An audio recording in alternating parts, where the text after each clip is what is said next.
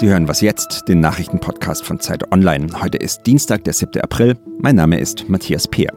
Unsere Themen heute: Die Forschungen des Virologen Hendrik Streeck und der Umgang mit dem Coronavirus in Großbritannien. Und um die Lage in dem Land geht es jetzt auch in den Nachrichten. Mehrere Staats- und Regierungschefs zeigen sich besorgt, nachdem sich der Gesundheitszustand von Boris Johnson verschlechtert hat. Der britische Premierminister wird wegen seiner Covid-19-Erkrankung seit gestern Abend auf der Intensivstation behandelt. US-Präsident Donald Trump hat die Entwicklung als sehr, sehr ernst bezeichnet. Die Amerikaner würden jetzt für Johnson beten. Kanzlerin Angela Merkel wünschte Johnson viel Kraft und gute Besserung. Der Premier wird jetzt von Außenminister Dominic Raab vertreten. Die Eurogruppe will heute bei einer Videokonferenz über gemeinsame Finanz- und Wirtschaftshilfen in der Corona-Krise beraten. Bei einem Treffen vor zwei Wochen hatten die Staaten der Eurozone vereinbart, Vorschläge auszuarbeiten und die gibt es nun. Zur Debatte stehen die umstrittenen Corona-Bonds, also gemeinsame Staatsanleihen. Die Bundesregierung ist gegen dieses Instrument. Sie befürwortet stattdessen Kredite aus dem Euro-Rettungsfonds ESM. Redaktionsschluss für diesen Podcast ist 5 Uhr.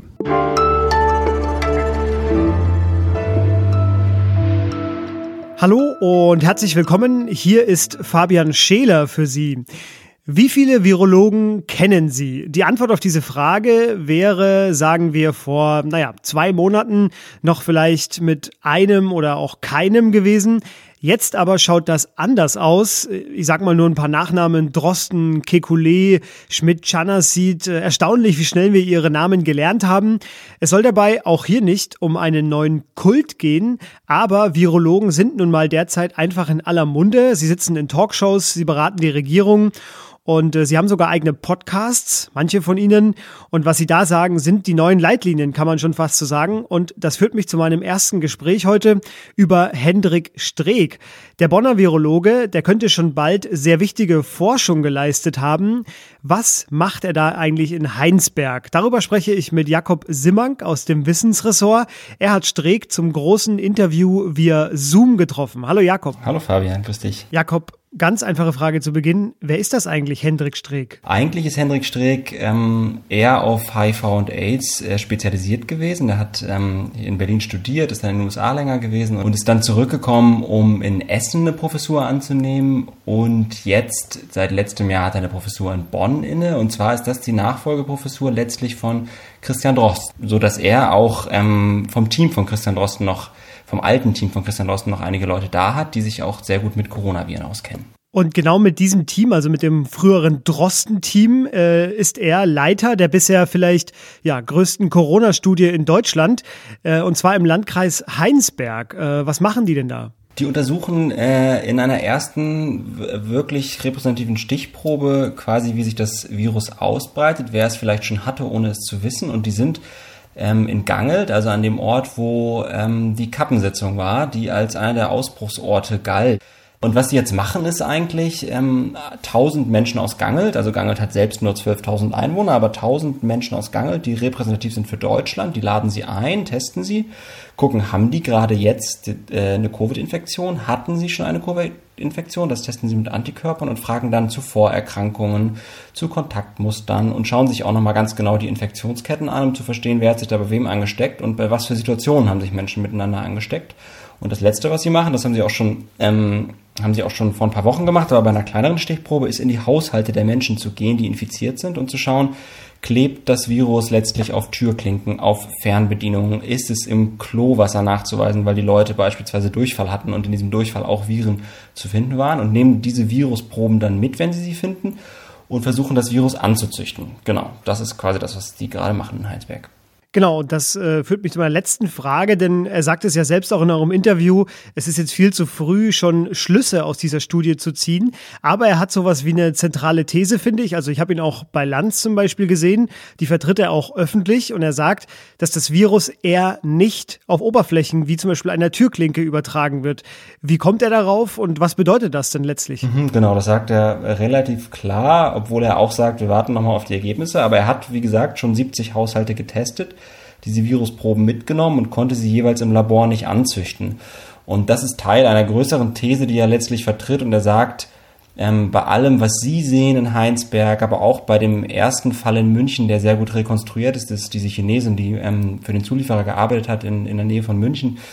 Dort haben sich immer nur Menschen angesteckt, die doch recht engen Kontakt mit Infizierten hatten. Also er sagt, er glaubt zum gegenwärtigen Zeitpunkt nicht, dass ähm, Infektionen zum Beispiel sich wie wild in U-Bahnen, in S-Bahnen, in Hotels und so weiter ähm, ausbreiten. Also weder glaubt er, dass Oberflächen eine wichtige ähm, Quelle für Übertragung sind, noch glaubt er, dass man quasi beim Vorbeigehen besonders viele Leute ansteckt. Er sagt nicht, dass das ausgeschlossen ist, aber er glaubt nicht, dass das der Treiber letztlich ist unter den Ausbrüchen von Covid. Er sagt noch viel mehr und zwar im ausführlichen Interview. Das finden Sie in den Show Notes. Das verlinke ich Ihnen.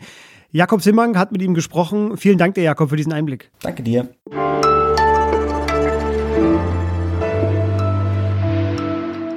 Und sonst so?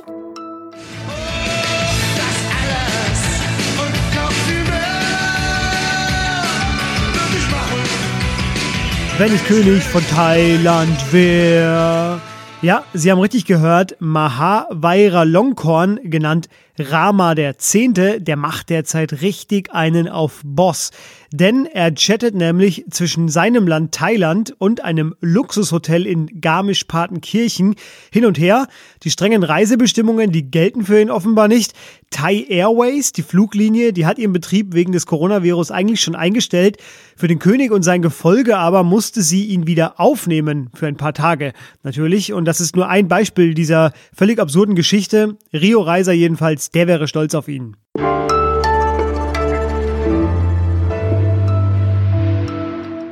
Derzeit bekommen wir viele, viele Hörerinnen-Mails, die uns ja mehr oder weniger auffordern, auch mal andere Themen abseits von Corona aufzugreifen. Ich kann Ihnen nur sagen, das würden wir sehr gerne, aber es gibt sie einfach kaum gerade, denn die ganze Welt wird von diesem Virus in Atem gehalten. Ich habe trotzdem ein Thema gefunden. Ähm, das wäre der neue Vorsitzende der britischen Labour-Partei, Keir Starmer, der am Wochenende gewählt wurde. In normalen Tagen wäre uns das vermutlich ein bis vier Artikel wert, aber auch Großbritannien beschäftigt das Coronavirus zu sehr. Sogar Queen Elizabeth II. ergriff am Sonntag das Wort außerhalb des Protokolls. Das macht sie nur sehr selten und wir hören deswegen mal kurz rein. Together we are tackling this disease and I want to reassure you that if we remain united and resolute, then we will overcome it. Genau, gemeinsam, darum geht es der Queen. Und äh, bei mir am Telefon ist nun Bettina Schulz, unsere London-Korrespondentin, von der ich nun wissen will, wie das gehen soll. Hallo Bettina. Hallo nach Berlin. Bettina, das Schlimmste kommt noch. Das ist die Überschrift zu deinem aktuellen Text. Warum? Wir müssen noch bestimmt zwei, drei Wochen warten, bis wir den Höhepunkt erreicht haben, also das Plateau erreicht haben, von dem dann hoffentlich die Fälle der neu infizierten Personen äh, sich stabilisieren und dann irgendwann äh, niedriger werden. Im Moment haben wir noch jeden Tag ungefähr 6000 neue Infizierte. Das ist äh, relativ viel. Und äh, wir haben leider auch eine sehr, sehr hohe Zahl an Sterbenden. Im Moment so 600 bis 700 Fälle am Tag. Und das wird sich voraussichtlich in den nächsten zwei Wochen noch erhöhen. Äh, das ist ähm, natürlich sehr traurig. Und ähm, hier hat der Gesundheitsdienst alle Hände voll zu tun, mit der Pandemie fertig zu werden, weil wir hier bisher eben äh, nicht genug testen konnten, weil wir nicht genug Beatmungsmaschinen haben, weil es an Schutzkleidung fehlt für die ähm, Krankenschwestern und Ärzte. Also das ist hier so ein bisschen Wettlauf mit der Zeit. Jetzt führt diese Corona-Krise aber auch zu, sage ich mal, spektakulären politischen Entwicklungen. Wenn man sich zum Beispiel die Tories äh, von Boris Johnson anguckt, die haben ja jahrzehntelang ihre Politik eingeübt, die sind bestimmten Prinzipien gefolgt, aber die mussten sich jetzt in dieser Krise äh, radikal verändern in kürzester Zeit.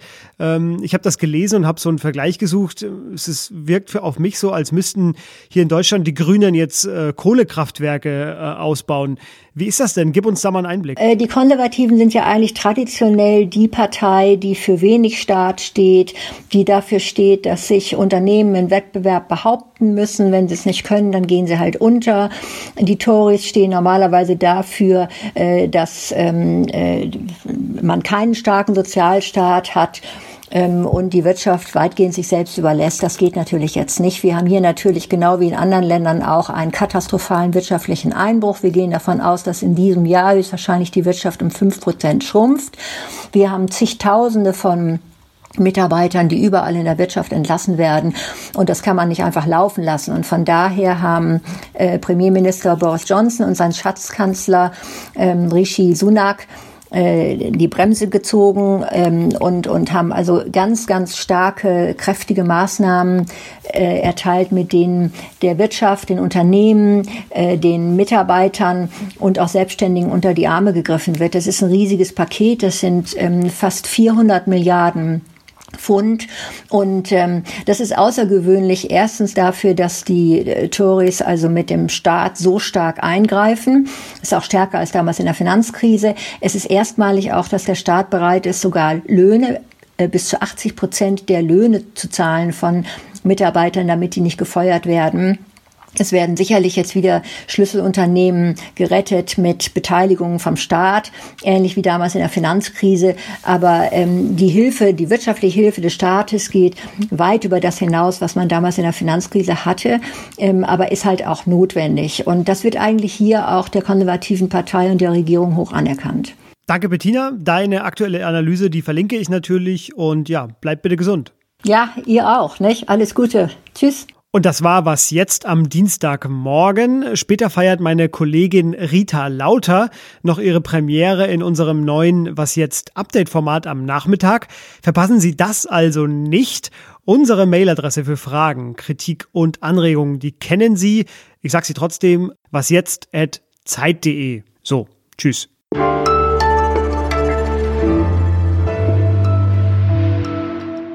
Äh, du wohnst ja in einem sehr lebendigen Viertel. Äh, hält sich denn London an diese Ausgangssperren? Eigentlich überraschend ja. Ich war jetzt gerade einkaufen, die Straßen sind leer. Nicht? Also es ist wirklich kaum Verkehr.